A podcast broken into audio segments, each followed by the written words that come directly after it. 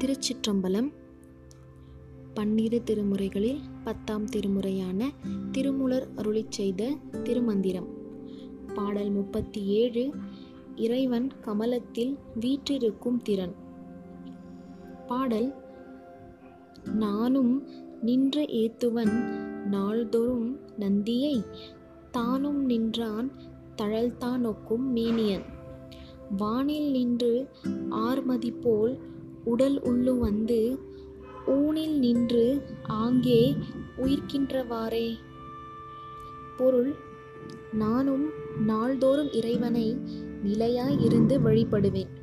அதனால் தழல் போன்ற மேனியுடைய இறைவனும் வெளிப்பட்டு நிற்பான்.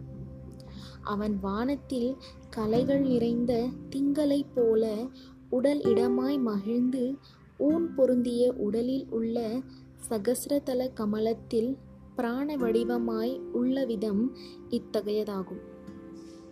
திருச்சிற்றம்பலம்